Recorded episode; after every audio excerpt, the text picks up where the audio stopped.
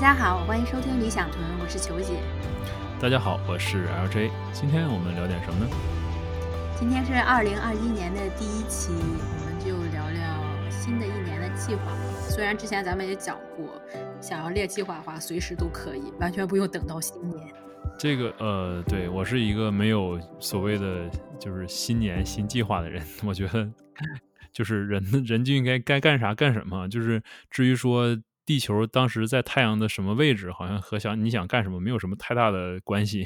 我想起网上有一个 meme，就是说外星人在看地球，然后就是他们在庆祝什么呀？他们在庆祝他们的行星绕着他们的恒星转了一周。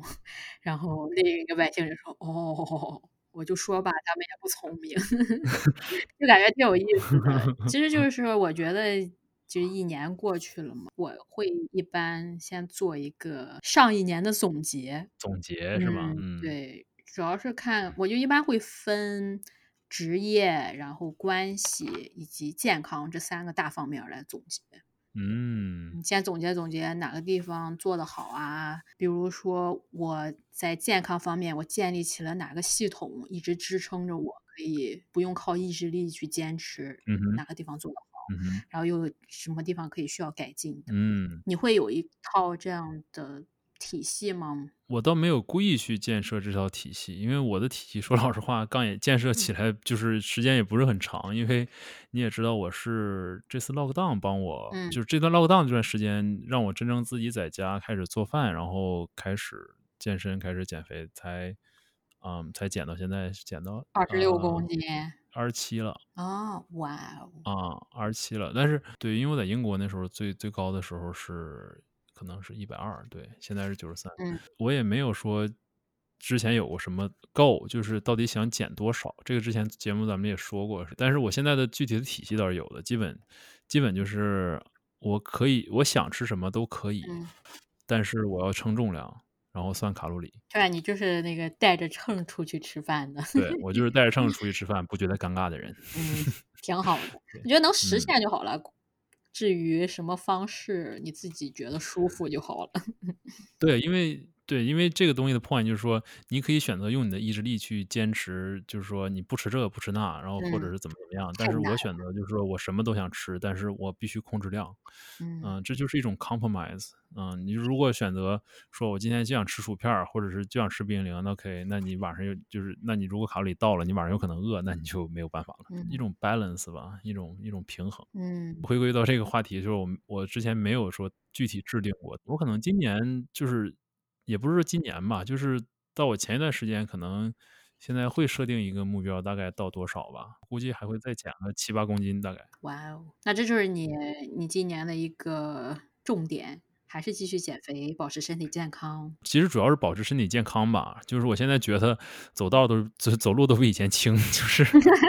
对呀，以前感觉像扛着沙袋在走路。对，因为你想想，我之前我我喜欢照相嘛，你像我之前背着那些 gear 去走那个 Hoover Valley。大概背着大概十十几公斤的这些设备去去走那个去徒步的话，整个人的这个就是受压就很很严重嘛，是吧？现现在的话，我我如果再背十几公斤设备，相当于我没背一样，你想想，真是对吧？完全所以还是很有区别的。我就在想，我一般做这种就是年终总结的时候，就刚才讲了，总结了过去一年，然后新的一年，我就会看看我今年最想实现的一个目标是什么，然后会问自己为什么这个目标对我这么重要。嗯，然后按每天来讲的话，我每天应该做什么实现这个目标？嗯，其实等于也是给自己建了个体系吧，也是就是按照职业，嗯，还有亲密关系以及健康这三个大部分。你这个目标实际上就相当于是都是 carry over 的，其实是一个你的一个 long term 的一个长期的一个一个目标，并不是说今年的一个目标。嗯，是，其实就是。差不多十二年了吧，我一般就是做这种年终总结，然后有这个习惯已经十二年了。你一说这个年终总结，我感觉是不是还有一个绩效评测？对，我会自自己给自己打分儿，最后给自己发个奖金什么的。我会给自己给自己发个年终奖。是我之前还还给自己发过奖状，其实就是等于是一种变相的奖励机制吧。因为有时候人就是。就生活太苦了，你需要自己给自己找点乐子，或者自己表扬一下自己。对，就要能那我是不是。今年应该给自己办个彩电什么的？对啊，你捡那么多，真的是，我觉得你应该去超市，然后让那个卖肉的师傅给你 切下来一块二十六公斤的肉，你看看长什么样，这也特别震惊，肯定。啊，嗯，不用试，我冰箱里就有这样的肉。对。因为哎，对，说的说跑题了，anyway，请继续，没事儿。我就觉得就建立应该也是跟 NIVO 学的吧。嗯。之前也提过他很多次了，就是建立这个体系以后，你的那些一个个的目标就不是特别重要了，就等嗯。于你的目标就是很短期的一些东西，你达成。了就好，继续 move on 到下一个。你有这个体系以后，就是把自己看作一个机器了，等于是你每年只不过升级一下你这个软件儿。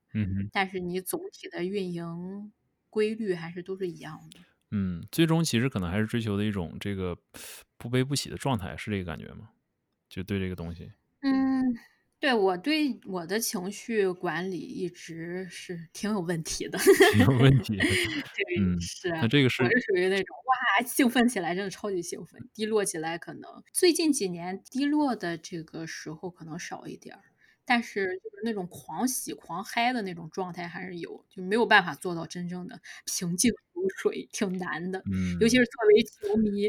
那这个也这个 也正常，但是这个是你这个对这个情绪的管理是你自己目标的一部分吗？还是说只是对，其实就是算在这个就刚才讲的这个 relationship 里面，因为我嗯。刚才不是说有三大嘛，一个是。事业，一个是亲密关系，一个是健康，嗯哼。就是 career health and relationship。这个我觉得情绪管理的话，应该是算你跟人与人打交道的时候比较重要的一部分吧。就是我嗯。跟普通朋友啊，或者打交道，这些都没有问题，嗯。你不会对一个普通朋友就是那个 情绪状态变化起伏特别大，是这样。就是最起码的社交礼貌嘛。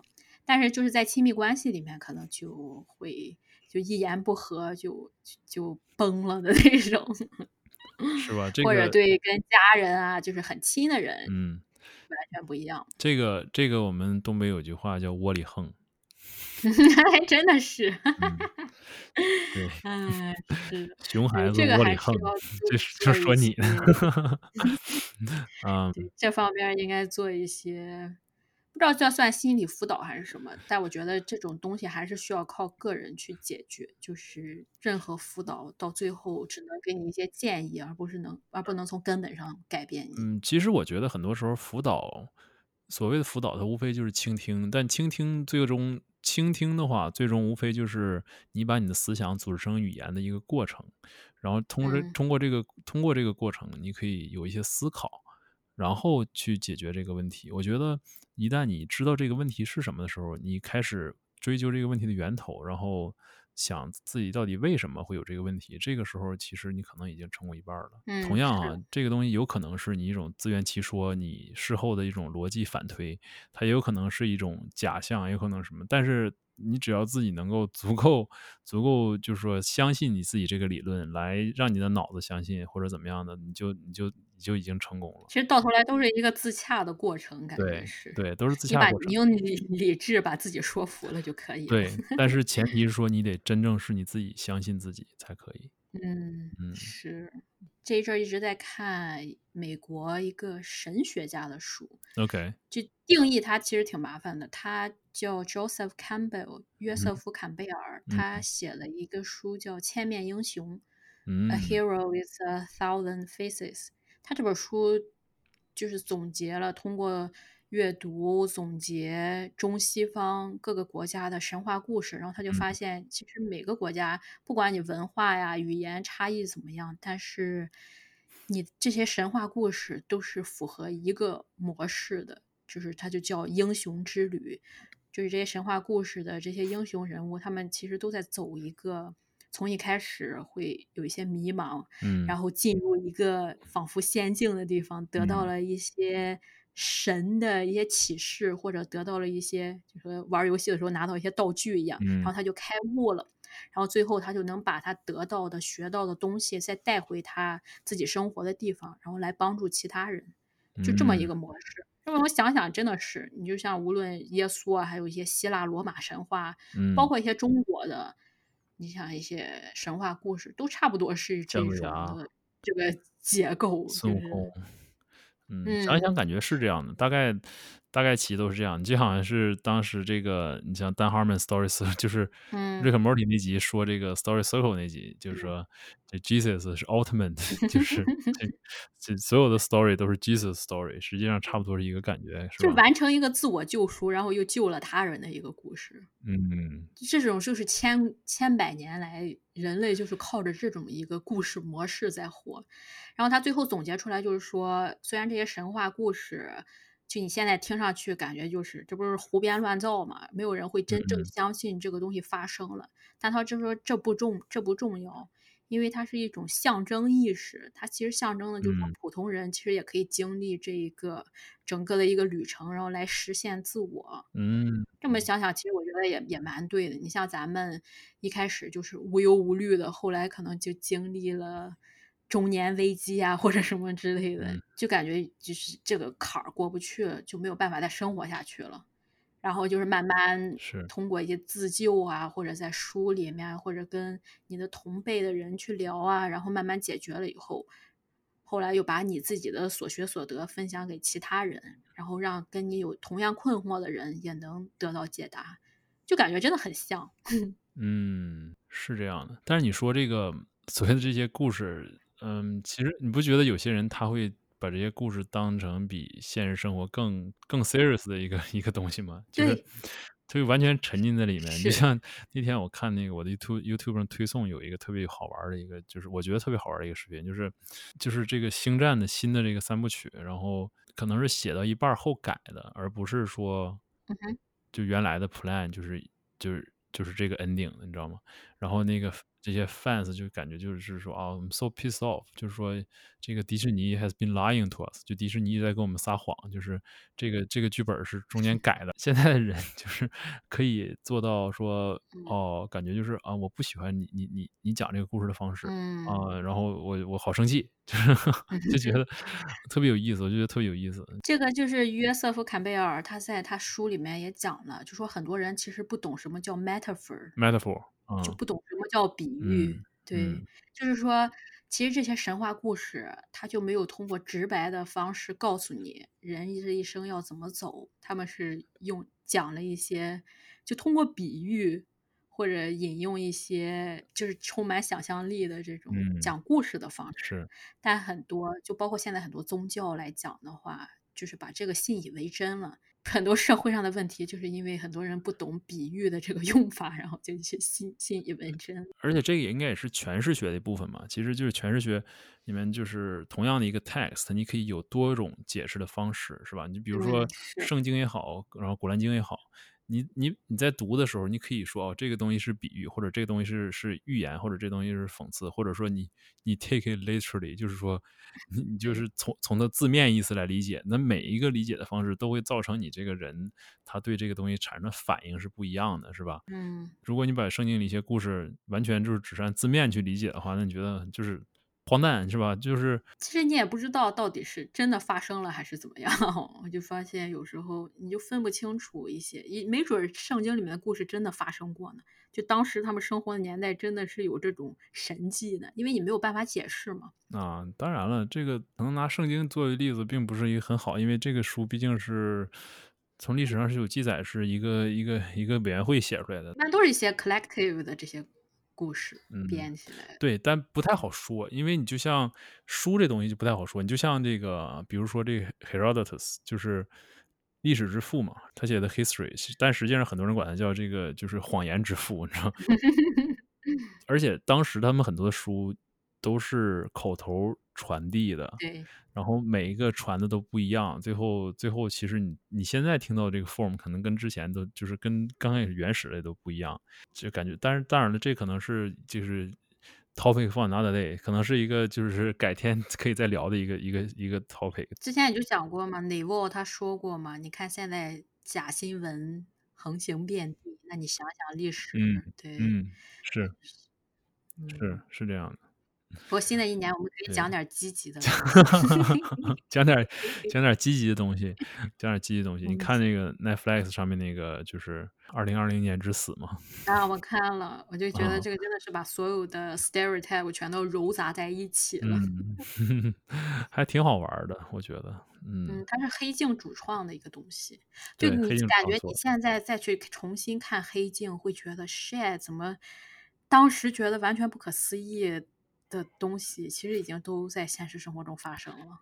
对啊，对啊，这也是为什么他们写不出来了嘛，因为所有的事情都已经发生了，没什么好写的了。他们应该再把想象力再拓展的大一点。对。可能需要再需要一段时间的这个思考。嗯，那你觉得你在这一年二零二一年有什么憧憬吗？说老实话，二零二一年憧憬，我可能最憧憬的是可以再出去走走。这现在都闭关锁国了。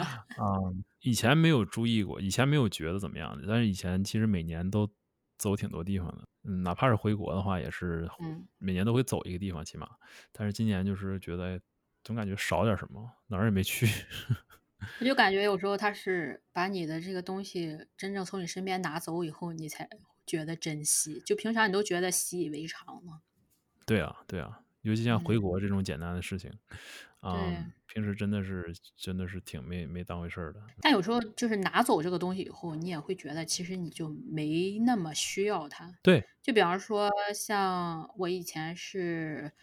每周至少要去三四次健身房的，就不去我就觉得没法活了。但后来封城以后，健身房都关了嘛，是，然后就自己在家运动，其实哎也可以。对啊，这样的话可以省好多钱。因为这个之前也聊过这个问题，就是我们每个人这个都有一套标准嘛，就是一套一个 standard 你能接受的一个标准。这种这种标准就是说。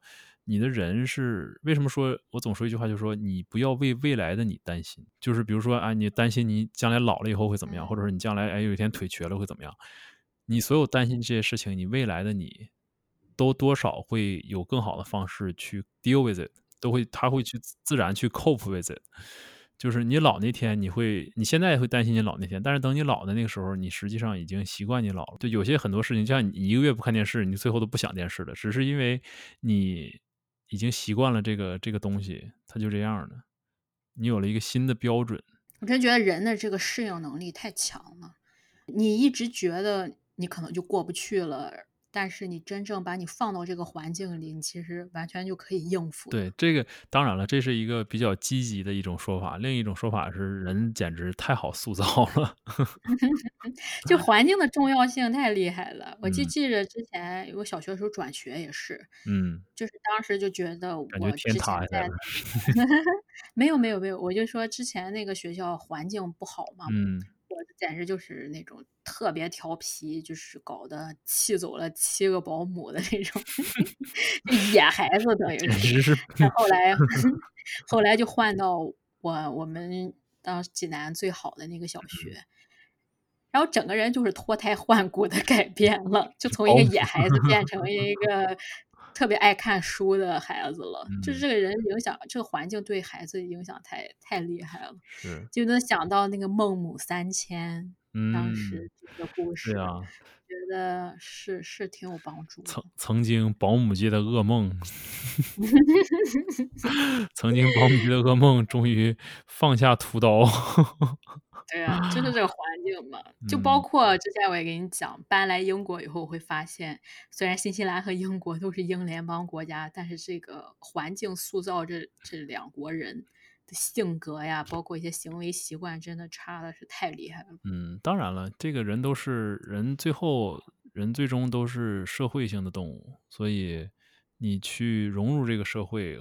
都是肯定是一种自然、很自然的一种状态，这也是为什么我们讲就是 peer pressure 或者怎么样的，而且这种环境对你的影响真的，嗯，潜移默化这种影响其实挺大的。嗯，你像如果你的同事天天都出去出去吃喝去，你可能也不觉得啊，但如果你身边人。都是说非常的 intellectual，非常的这种就学术上都都都很有，就是都很有成绩的，你就会觉得哦，我需要，我也需要去做点什么。是啊，之前就觉得在新西兰的时候，当时在银行工作嘛，所以就是特别光鲜亮丽的。当时就银行工作，然后别人都以为你是 counter。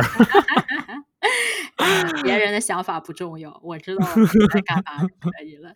就是当时因为是在媒体部门嘛，所以经常有机会就是出去吃吃喝喝啊，然后就是跟一些记者打交道，就觉得不知就是民间疾苦的那种感觉。就来了英国以后，会让我就世界观发生一个很大的变化，因为英国是一个阶级特别明显的一个国家。会知道，哦，原来我我之前那样的生活其实是不是一个 normal 的，就是这样子。之前你其实也算是可能 top ten percent 了。可能在新西兰是这样的，但是来英国以后就更大开眼界了。资本主义国家。其实你不用说，你不用说是在新西兰这样，其实就是生在在中国，生在城市里面，你已经是 top twenty 了。可能是，真的是，你真的要从数据看的话，就会发现。其实真的是，我们就属于那种 privileged 的一代。privileged。这段掐了别播。掐了别播。嗯，确实这样。其实我我我很多时候都感觉，虽然这么说挺挺挺挺俗套的，挺 cliche 的，但是我很多时候都非常的感恩。嗯，对。那你觉得你过去一年你最感恩的地方？有哪些呀？我过去一年最感恩的地方，我可能过去一年最感恩的地方是感感恩这个 lockdown。啊，你等于说是受受益于 lockdown 的。从这如果是如果是纯从这个 utilitarianism 这种这种角度来考虑的话，那光光从结果来看的话，我去年受益最大的确实是从 lockdown 开始的。如果是从这个因果角度来讲的话，如果没有 lockdown 的话，也。也没有我现在就是身体这种就是改善，嗯，当然 lockdown 只是一部分了，它是一个 trigger，或者是它只是一个事情的起源，一个源头。当时并没有想会成为今天这样，但是是从那儿开始的。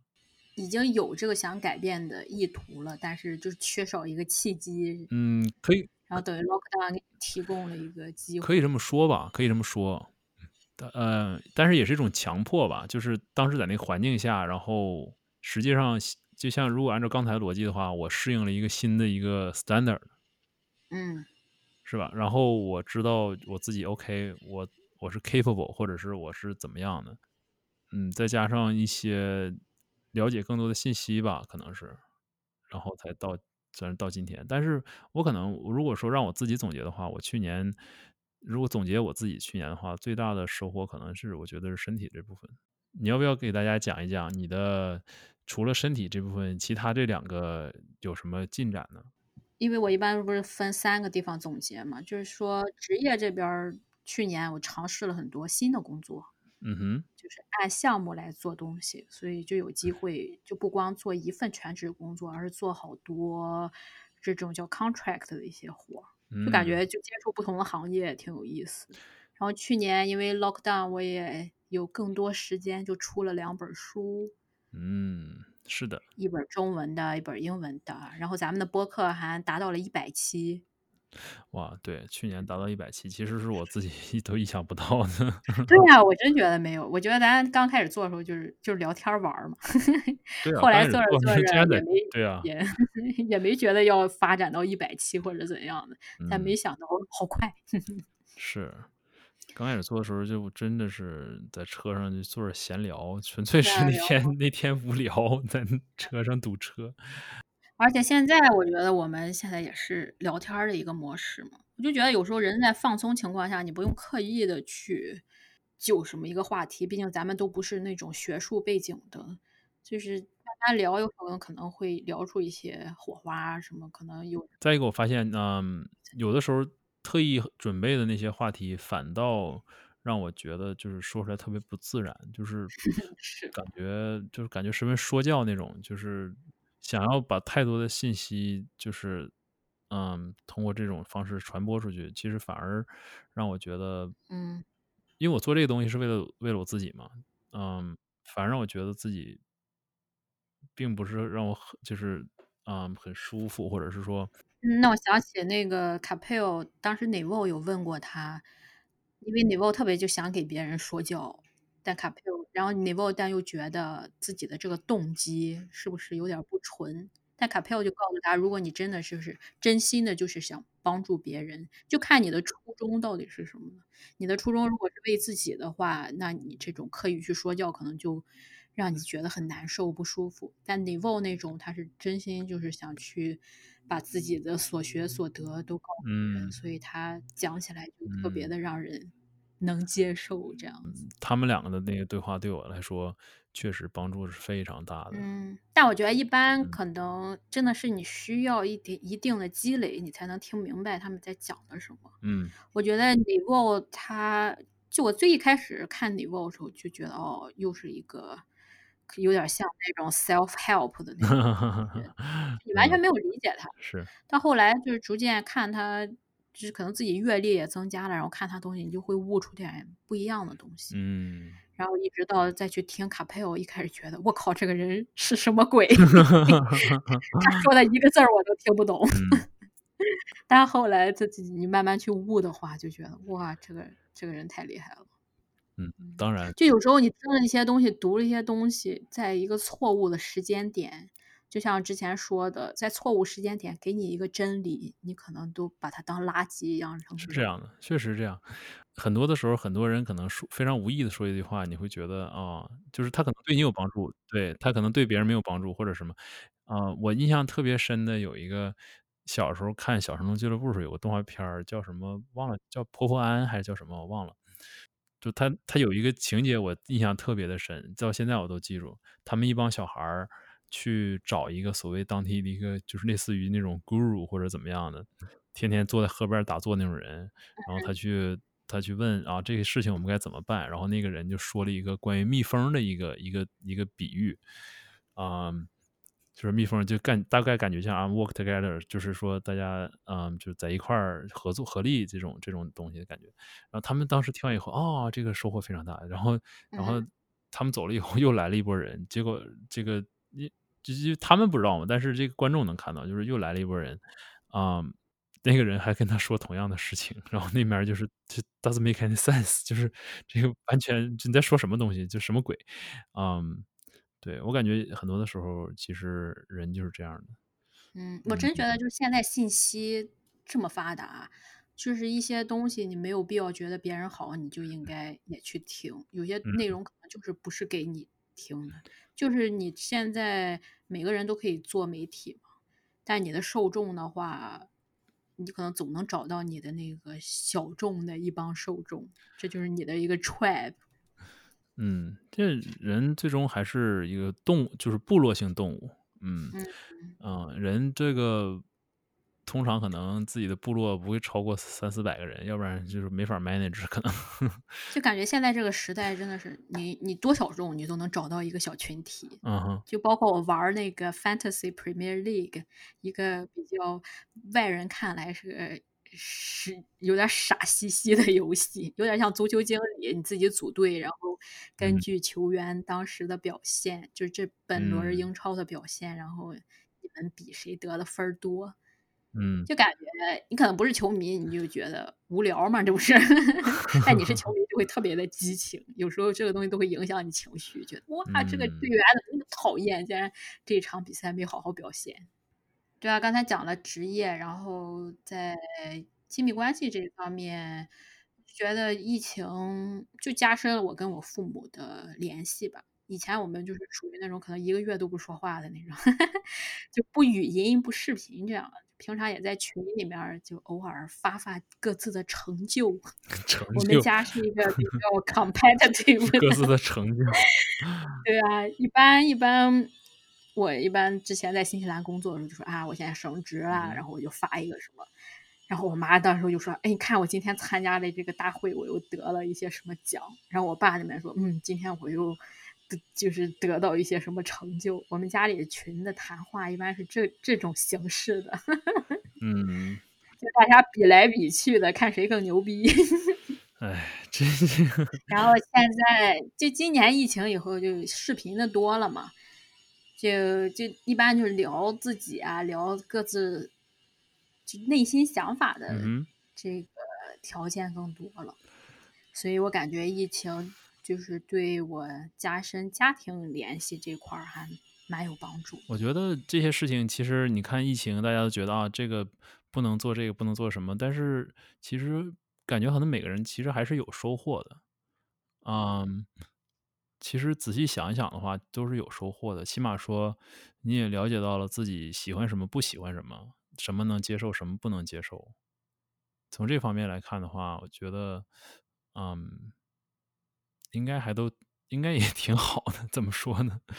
嗯，对，其实就是和塞翁失马焉知非福一样，就是这个事情发生了，它就其实都很中性的一个东西，就看你怎么去解读。是这样的，就关键就是看你解读世界的这个角度。就说所有的事情，你都可以从一个积极的地方去解读。嗯，就甚至包括死亡这件事，你都可以。从一个积极的角度去解读。对啊，就是死亡这件事情，就是都是 mystics 是吧？你死了，反正也就完事儿了。觉得，呃，来一趟，终于完事儿了，受苦完受苦受罪完事儿了，挺好的。对啊，人生本身就是个 suffering 嘛，你这等于结束了一个 suffering。对对，嗯。那你这个除了除了和家人的，嗯，还有没有其他的八卦呢？八卦之前也讲了，就在英国碰到的人更多元化一点吧。嗯，一般比较喜欢体验一下当地的这个 dating culture。嗯哼，就接触了很多人，就挺有挺有意思的，但没有什么那种暂时没有什么想要长久发展下去的对象。所以今年的一个目标也是慢慢继续在。多扩大我的这这个 sample 的样本，对，得到多点的数据，嗯，嗯，对，就感觉现在不是英国 lockdown 了吗？对，你们那儿现在比较难是？对啊，我们现在见人的话，就是都是在公园里散散步，边走边聊，只能这样子。对，没有什么那种就以往那种约个饭什么的都都不存在了。哎呀。这个大冬天的，在公园里头走来走去的，也是 都是真爱啊！真是，那有的聊才能这么走呢。确实是这样，没他聊，咱早就拜拜了，赶快回家沏杯热茶，来个 cup of tea。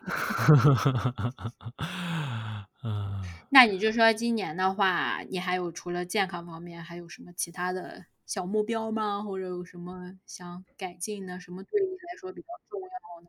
我今我觉得今年可能还是有一些其他目标的吧，但就是说都是长期目标嘛。我可能想啊，把我的生活更简化一点。嗯，我还是觉得我可能拥有东西太多了。我很多东西怎么说呢？我长期目长期来讲，我的目标是想把我的消费的这些东西都减掉。我想我最终的目标可能说，OK，我一个。呃，一个包就装下了我所有的东西。嗯，就有点像那个 Derek Silvers，他之前从新西兰搬到英国，他就一个箱。嗯。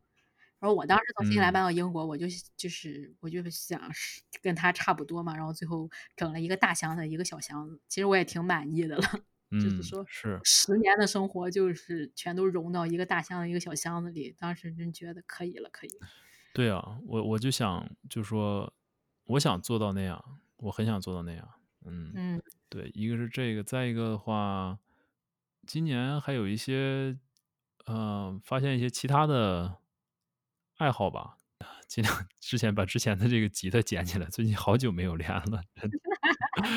这个是一个啊，去年的一个，嗯，有点遗憾。但我觉得这种东西真不是靠强迫的，如果你你没有兴趣的话，真的是啊，对，是不是靠强迫的？就是对，确实不是靠强迫。那个时候是很习惯每天去练这个东西，但是这个东西就是我感觉哈，啊，是一种 momentum，就是一种这个这种惯性，它在驱动你去做这个东西。像我我现在去健身房或者什么的，都是就变成习惯了，就跟刷牙一样。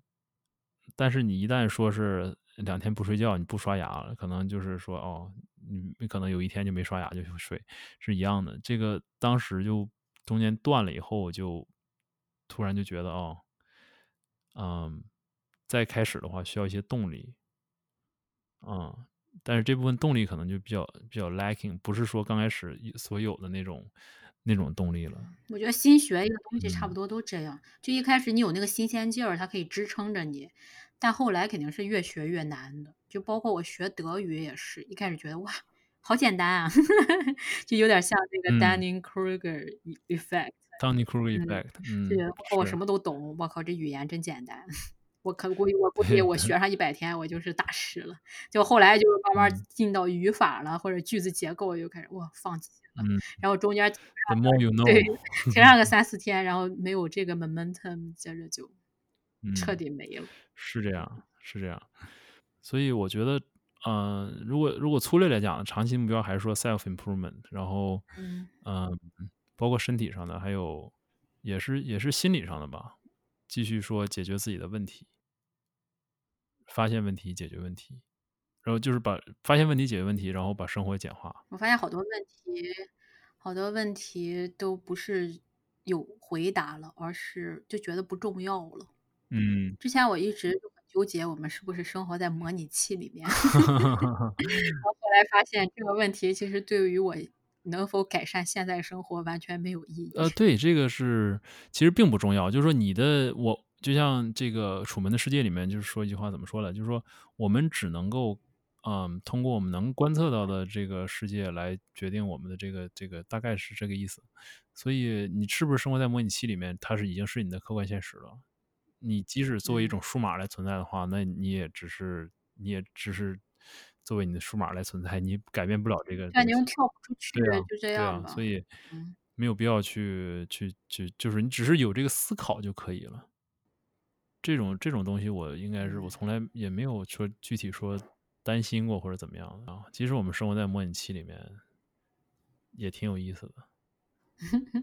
就是如果我们真生活在模拟器里面的话，我们能想到我们自己生活在模拟器里面，说不定这个这个模这个模拟我们这些人可能已经 OK，这些人已经 conscious enough。他下一步要除掉你了，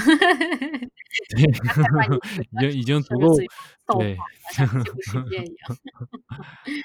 对，挺有意思，让我想起来之前玩过那个游戏《No Man's Sky》，叫什么“无人的天空”还是什么，我不知道中文是什么。嗯，它那里面有个情节，就是你发现你生活的这个宇宙还有一个平行的宇宙，然后你们两个这个。这个宇宙都是在模拟器里面，然后你在你这个宇宙里面还在下面还有一个模拟 模拟的宇宙。Anyway，嗯，就挺有意思的。这个有点像《Rick and Morty》里面有一集，就是一直在造这个，他不是他那个电池嘛，他进到他电池里面了，造啊，对，Miniverse，Tinyverse，嗯，对，嗯嗯，有时候这个我不知道，因为我我很多的。想法或者什么都不是通过正常的书籍或者什么来获取的。你这种旁门左道学知识。呃，真的，真的是这样的。我我印象挺深的是，我之前当然小时候了，就是上高中上什么时候玩那个一些游戏啊，是文明啊也好，或者是嗯什么神话时代，就是。很多那游戏里面都有 reading，就是就会讲说哦，这个东西的发源什么东西什么东西，或者是这个希腊神话这个什么什么体系，这些这些这些东西，我真的会去看。啊，是我一般都不看那个，我直接就去让主角去做他的任务了，就他旁边的那些我都不管。嗯，是，但我我我有时候真的会去看这些东西，然后就就很多的知识通过这方面了解的，小的时候。你觉得我们未来社会是会走向那个赛博朋克那种类型吗？哦，赛博朋克啊，赛博朋克，嗯，其实赛博朋克这个概念其实很好理解，就是基本就是未来是被一个一些这个私人公司所控制的。嗯，感觉我们现在然后消费主义，嗯，消费主义达到极致。其实你要仔细想一想的话。我们除了那些就是身体的改造的话，其他的都都都挺像的。但是，当然了，这个赛博朋克，我感觉现在已经 差不多了吧？嗯，像这个未来下一步 Neuralink 是吧？嗯，包括现在这些，你像你看那个过年呃不是过年，这个元旦的时候，这个 Boston Dynamics 他们出那个视频啊，机器人在跳舞的那些东西。嗯，我一个朋友都说，他觉得，还已经不需要在人类社会里面找男朋友了，他就等着这个 Boston Dynamic 给他发明一个 机器男朋友就可以了。嗯 嗯，对，说到这个，对，说到这个，不得不提前一阵玩的一个游戏叫底特律，叫 Detroit，Becoming Human。嗯，那里面就讲的有点类似于类似于西部世界的那种感觉的剧情吧，但是呃不太一样，还挺好玩的。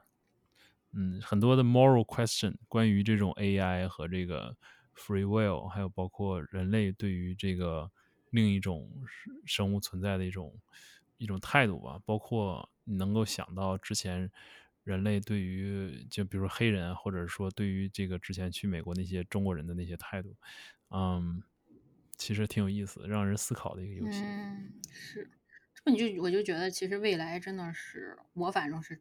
特别充满希望的，特别想看看到底会发生什么。